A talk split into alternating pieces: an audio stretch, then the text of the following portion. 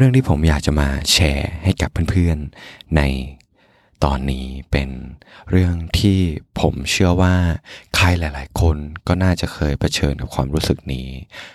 ความรู้สึกที่ผมว่าก็คือความรู้สึกอกหักเท็ดทอกนี้นะฮะเป็นเท็ดทอกที่จะบอกวิธีที่จะทำให้เราเนี่ยสามารถที่จะ move on จากความรู้สึกเหล่านี้ ได้ไม่มากก็น้อย ผมคิดว่า ตอนนี้จะช่วยเยียวยาจิตใจให้กับเพื่อนๆ ให้เพื่อนๆ สามารถที่จะรักษาบาดแผลในใจเรานี้ได้มากขึ้น มาลองฟังไปพร้อมๆกันครับ สวัสดีครับเพื่อนๆทุกคนครับยินดีต้อนรับเพื่อนๆเข้าสู่ นภัทรเล่าเรื่องเท็ดทอนะครับโดยมาอยู่กับผมโฟกนภัทรที่จะมาแชร์เรื่องราวเหล่านี้นะครับให้กับเพื่อนๆได้ฟังกันในทุกๆอาทิตย์ เรื่องที่ผมอยากจะมาแชร์ให้กับเพื่อนๆในอาทิตย์นี้นะครับมีชื่อเรื่องว่า how to fix a broken heart นะครับหรือว่าแปลเป็นไทยก็คือวิธีรักษาอาการอกหักนะครับ ก็โดยผู้พูดเนี่ยชื่อว่าคุณกายวิชนะครับ คุณกายวิสนะครับเป็นนักจิตวิทยานะครับที่เขียนหนังสือเกี่ยวกับเรื่องของ emotional first aid นะคือเป็นหนังสือที่โด่งดังนะครับ แล้วก็แปลภาษาเป็น 20 ภาษาทั่วโลก ผมจะขอเรียกคุณกายวิชว่าคุณกายนะครับ คุณกายเนี่ยในตอนที่เขาเริ่มพูด TED Talk เนี่ยคุณกายได้พูดว่าไออาการของการอกหักเนี่ยเป็นอาการที่ทุกๆคนล้วนแล้วแต่น่าจะเคยสัมผัสนะครับ แล้วก็ เคยรับรู้ว่าความรู้สึกมันเป็นยังไง แน่นอนแหละว่ามันเป็นความรู้สึกที่ไม่ค่อยน่าที่จะดีสักเท่าไหร่นักนะฮะแล้วคุณกายเนี่ยก็ได้แชร์เรื่องราวเรื่องหนึ่งนะครับของคุณเคที่เรื่องราวของคุณเคที่นะครับ ก็น่าจะคล้ายๆ กับพวกเราหลาย ๆ คนก็คือ เรามักจะฝันนะครับคุณเคที่เนี่ยมักจะฝันว่าในตอนเด็กๆว่า เออพอเรียนจบมาอายุประมาณเท่านี้ ประมุติอายุประมาณ23 24 ก็จะแต่งงานกับผู้ชายที่เธอชอบ แล้วก็อายุ 30 ก็จะมีลูกด้วยกัน 40 ก็จะเห็นลูกเติบโต ลูกเข้าโรงเรียน 50 ลูกก็จะสามารถทำงานได้ คือเรามักจะวาดฝันถึงออนาคตที่เรามีกับคู่รักของเรา ถึงแม้ว่าเราจะยังไม่ได้เจอ แต่แล้วเนี่ย ความฝันที่คุณแคที่ได้วาดฝันไว้ ก็ ต้องหยุดชะงักลงนะฮะเพราะว่า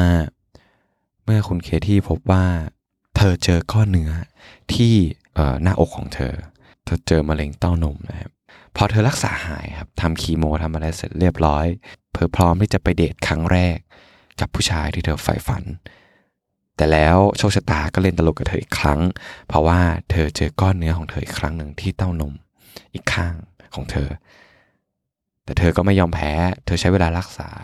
ทั้งหมดทั้งมวลเนี่ยเวลาประมาณ 4 ปี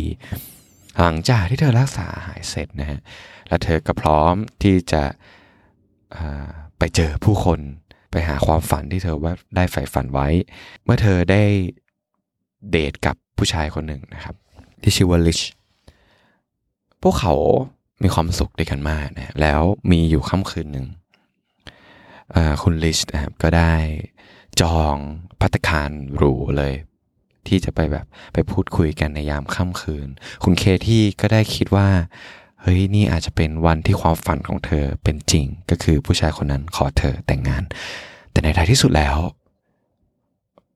ความฝันของเธอ ก็ได้สลายลง เพราะว่าคุณลิชได้บอกเลิกกับเธอ คุณเคที่รู้สึกแย่มากๆ กินข้าวไม่ได้ นอนไม่หลับ ย้ำคิดย้ำทำนะครับ ถึงหาเหตุผลว่าทำไมผู้ชายที่ชื่อว่าลิชเนี่ยถึงบอกเลิกเธอไป เพราะอะไรกันนะ เพราะอะไร คุณกายก็มาตั้งคำถามครับว่าทำไมคุณเคที่ถึงไม่สามารถที่จะ move on ไปกับความรู้สึกนี้ได้สักที คุณกายก็ได้อธิบายว่าไอ้ความรู้สึกอกหักอะมันเป็นความรู้สึก ของความเจ็บปวดที่มันรุนแรงจนมันบางทีมันอาจจะเป็นปมที่เราไม่สามารถที่จะคลายมันได้ เพราะเวลาเราคิดถึงความรู้สึกเหล่านั้น เรามักจะพูดในเชิงลบเกี่ยวกับตัวเองว่า นี่เราทำอะไรผิดไปกับความสัมพันธ์นี้หรือเปล่า นี่ทำไมทำไมผู้ชายคนนั้นเขาถึงทิ้งเราไป คิดถึงแต่สาเหตุว่าเธอเป็นคนผิดแล้ว เธอเป็นตัวแปรที่ทำให้ความสัมพันธ์นี้ล้มเหลว คุณกายก็ได้บอกว่าความรู้สึกเจ็บปวดพวกนี้มันคล้ายๆกับเหมือนการที่เราแบบคล้ายๆกับการที่เราเสพติดอะไรบางอย่างเหมือนกันนะในการที่เสพเกี่ยวกับเรื่องของยาเสพติด แต่คนที่คนที่เสพยาเสพติดอะเขารู้ว่าพอเขาเสพไอ้ตัวนี้เข้าไป เขาจะได้รับอะไรกลับมาเช่นความรู้สึกดีความรู้สึกแบบกระชุ่มกระชวยใช่ไหมแต่ว่าถ้าเรารู้สึกอกหักอะ แน่นอนแหละ ว่าเราไม่อยากให้มันเข้ามาหรอก แต่ว่าไอความรู้สึกเนี้ยมันจะมาซ้ำๆมาซ้ำๆแต่ว่าความรู้สึกที่เราได้รับกับแย่ลง และแย่ลง มันเป็นการแก้ที่ไม่มีทางออก มันทำให้มันเลยทำให้เราเนี่ย move on ไม่ได้ คุณกายก็เลยเสนอนะครับว่า วิธีอะไรที่จะช่วยให้เรา move on ไปกับความรู้สึกนี้ได้สักที เราต้องมองมันว่าไอความรู้สึกอกหักอะมัน มันเป็นความรู้สึกที่ไม่ใช่ทรายของการที่เราแบบอ่อนแอ แต่ว่ามันเราต้องต่อสู้กับมัน เราต้องเอาชนะความรู้สึกนี้ให้ได้ ด้วยการที่เราต้องยอมรับกับตัวเองว่าเราอยากจะให้ไอ้ความรู้สึกเนี้ยมันออกไปจากชีวิตของเรา และเราต้องหา balance ของมันให้เจอแล้วเพื่อนอาจจะสงสัยว่าแล้ว balance เราจะ balance มันยังไง แล้ว balance มันคืออะไรนะครับ คือคุณ Guy ได้บอกว่าในการที่เราเนี่ยย้ำคิดถึงเรื่องอกหัก ถึงความเจ็บปวดที่เราได้รับจากความสัมพันธ์เนี่ยเรามักจะคิดว่าเราเป็นฝ่ายผิดอยู่ฝ่ายเดียว แล้วเขาเป็นฝ่ายที่ถูก เรามักจะโทษตัวเอง เรามักจะต่อว่าตัวเอง แต่เราต้อง balance มันด้วยการมองในมุมกลับครับว่า มันไม่ใช่เราเพียงคนเดียวสิวะที่เราเป็นคนผิดอะ คุณกายก็ได้บอกว่าให้เราเขียนสิ่งที่เราไม่ชอบในความสัมพันธ์เนี้ยมันว่ามันมีอะไรบ้าง อะไรที่มันเป็นสิ่งเล็กๆน้อยๆที่แบบที่เรารู้สึกว่าความสัมพันธ์นี้มันอาจจะท็อกซิกหรือเราไม่ชอบเกี่ยวกับคนคนนั้นเลย แล้วให้เราอะพยายามนึกให้ได้มากที่สุดพิมพ์ไว้ในมือถือ แล้วทุกๆ ครั้งที่เรารู้สึกหวนย้อนนึกถึงความอกหักถึงความเสียใจให้เราหยิบ มือถือที่เราจดโน้ตไว้ขึ้นมาอ่าน ว่าไอความสัมพันธ์เนี้ยมันมันมีสิ่งที่มันไม่ดีอะไรบ้าง แล้วคุณแกก็ได้บอกว่าเนี่ยมันอาจจะเป็นสิ่งหนึ่งที่มันจะช่วยให้ balance ความรู้สึกของเราแล้ว มันจะทำให้เราเนี่ยรู้สึกเจ็บปวดน้อยลง คุณกายก็ได้ยกตัวอย่างเรื่องราวของผู้ชายคนหนึ่งที่ชื่อมิเกลนะครับ คุณมิเกลเนี่ยอายุ 56 ปี เป็นเขาเรียกว่าเป็นพ่อไม้นะ และทีนี้เนี่ยเขาได้ไปพบรักกับผู้หญิงคนหนึ่ง ผู้หญิงคนนั้นเนี่ยเขาเพิ่งพบเจอกันเนี่ยเพิ่งคุยกันเนี่ยประมาณหนึ่งเดือนแล้วก็ตกลงกันเป็นแฟนกันแล้วก็ย้ายมาอยู่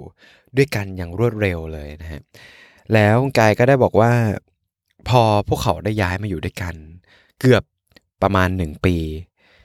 ผู้หญิงคนนั้นก็ขอแยกทางจากไป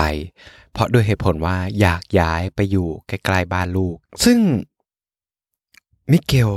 ในไอวัย56รู้สึกเสียใจ แล้วก็รู้สึกว่าไม่มีแรงที่จะทำงาน ไม่มีแรงที่จะเขาเรียกว่าตื่นขึ้นมาในตอนเช้า และมันทำให้เขาเกือบโดนไล่ออก ในระหว่างที่เขารู้สึกอย่างนี้ เขาไม่ได้คิดเลยว่าแฟนของเขาได้ทำให้ตัวตนของมิเกลเนี่ยหายไปมากเพียงใด อย่างเช่น ในความสัมพันธ์นั้นมิเกลลืมมองไปว่า เขาทำตามผู้หญิงทุกอย่าง กระทั่งไปโบสถ์ในทุกๆวันอาทิตย์ ทั้งๆทที่เขาไม่ได้นับถือศาสนาอะไรพวกนี้เลย ไม่ได้สนใจอะไรพวกนี้เลย เขาได้สละวงจรสังคมของเขาออกไป และย้ายเข้ามาอยู่ในสังคมของผู้หญิง แล้วมันทำให้เขาไม่ได้ใช้ชีวิตอะไรของตัวเองเลย ซึ่งจริง ๆ แล้วทุกๆ ความสัมพันธ์ มันมีเรื่องราวที่มันทำให้เราสูญเสียบางอย่างอยู่เสมอ แต่มันอยู่ที่ว่าเราจะมองหามันหรือเปล่า เพราะฉะนั้นคุณแกเขาได้บอกว่าถ้าเราเนี่ยมีความรู้สึกที่เจ็บปวดกับความสัมพันธ์ในอดีต ให้เราพยายาม balance ความรู้สึก จากการที่เราต่อว่าตัวเอง ปรับเปลี่ยนอีกสักนิดนึง มามองอีกด้านหนึ่งของเรื่องราวว่าไอความสัมพันธ์นี้มันทำให้เรา พลาดโอกาสอะไรบางอย่างจากชีวิตไปบ้าง ถ้าเรา adapt นะฮะวิธีการเหล่านี้ แล้วพยายามที่จะรักษาหัวใจที่อกหัก หัวใจที่เจ็บปวด ด้วยวิธีการเหล่านี้ได้เนี่ยมันจะทำให้เราสามารถที่จะใช้ชีวิตต่อไปได้ มันจะทำให้เราเนี่ยสามารถที่จะใช้ชีวิตร่วมกับเพื่อนของเรา อยู่กับปัจจุบัน ไม่ได้แบบนั่งนั่งกินข้าวกับเพื่อนแล้วอีกแต่หัวของเรานึกถึงเรื่องราวในอดีต หรือแม้กระทั่งใช้ชีวิตอยู่กับครอบครัวของเราได้อย่างมีความสุขได้อย่างเป็น present มากขึ้น คุณกายก็ได้ทิ้งท้ายนะครับว่าเขารู้แหละว่าไอความสัมพันธ์อะไรพวกนี้มันไอความทรงจำอะไรพวกนี้ความเจ็บปวดอะมันยากที่จะลืมเลือน เพราะว่ามันมีแต่เรื่องราวที่มันน่าจดจำในความสัมพันธ์นั้น มันไม่ใช่สิ่งที่เราจะจะต้องจำนนอยู่กับมันไปตลอดชีวิต เราสามารถที่จะลุกขึ้นสู้ได้ ถ้าเราตัดสินใจที่จะสู้ และแน่นอนว่าถ้าเราตั้งใจเราก็จะชนะ และนี่คือเรื่องราวของคุณกายนะครับที่ได้มาแชร์ใน TED Talk TED Talk ตอนนี้ที่ชื่อว่า How to Heal a Broken Heart นะครับ ก็สำหรับ อาทิตย์นี้นะครับเรื่องราวที่ผมอยากจะมาแชร์ให้กับเพื่อนๆ ก็มีเพียงเท่านี้เนาะถ้าเพื่อนๆคนไหนนะครับชอบแล้วก็รู้สึกว่าตอนนี้มีประโยชน์กับเพื่อนๆ ก็อย่าลืมช่วยกันกดให้กำลังใจนะครับด้วยการกดให้ดาวให้รีวิว กดติดตามได้ใน Spotify Podcast Apple Podcast หรือว่าใน YouTube Channel นะฮะก็มันจะทำให้เราเนี่ยมีกำลังใจในการทำ Podcast ต่อไปมากขึ้นจริง ๆ แล้วเพื่อนๆมาลองดูกันว่าอาทิตย์หน้าเรื่องราวที่ผม จะหยิบมาแชร์กับเพื่อนๆคือเรื่องอะไร ไว้เจอกันใหม่ในอาทิตย์หน้าครับบ๊ายบายครับทุกคน ไว้เจอกันครับ